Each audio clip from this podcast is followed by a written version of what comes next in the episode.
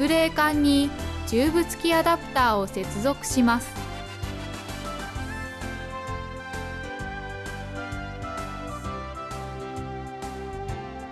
空気ポンプにチューブを接続しスプレー缶に空気を入れます。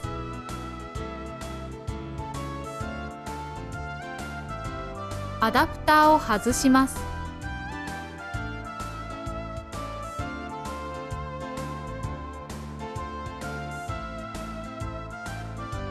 スプレー缶の重さを測ります。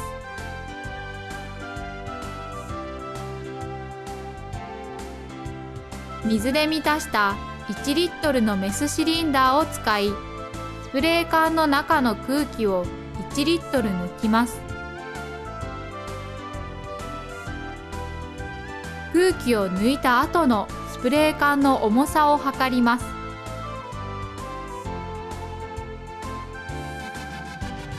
実験結果をもとに空気の密度を計算します。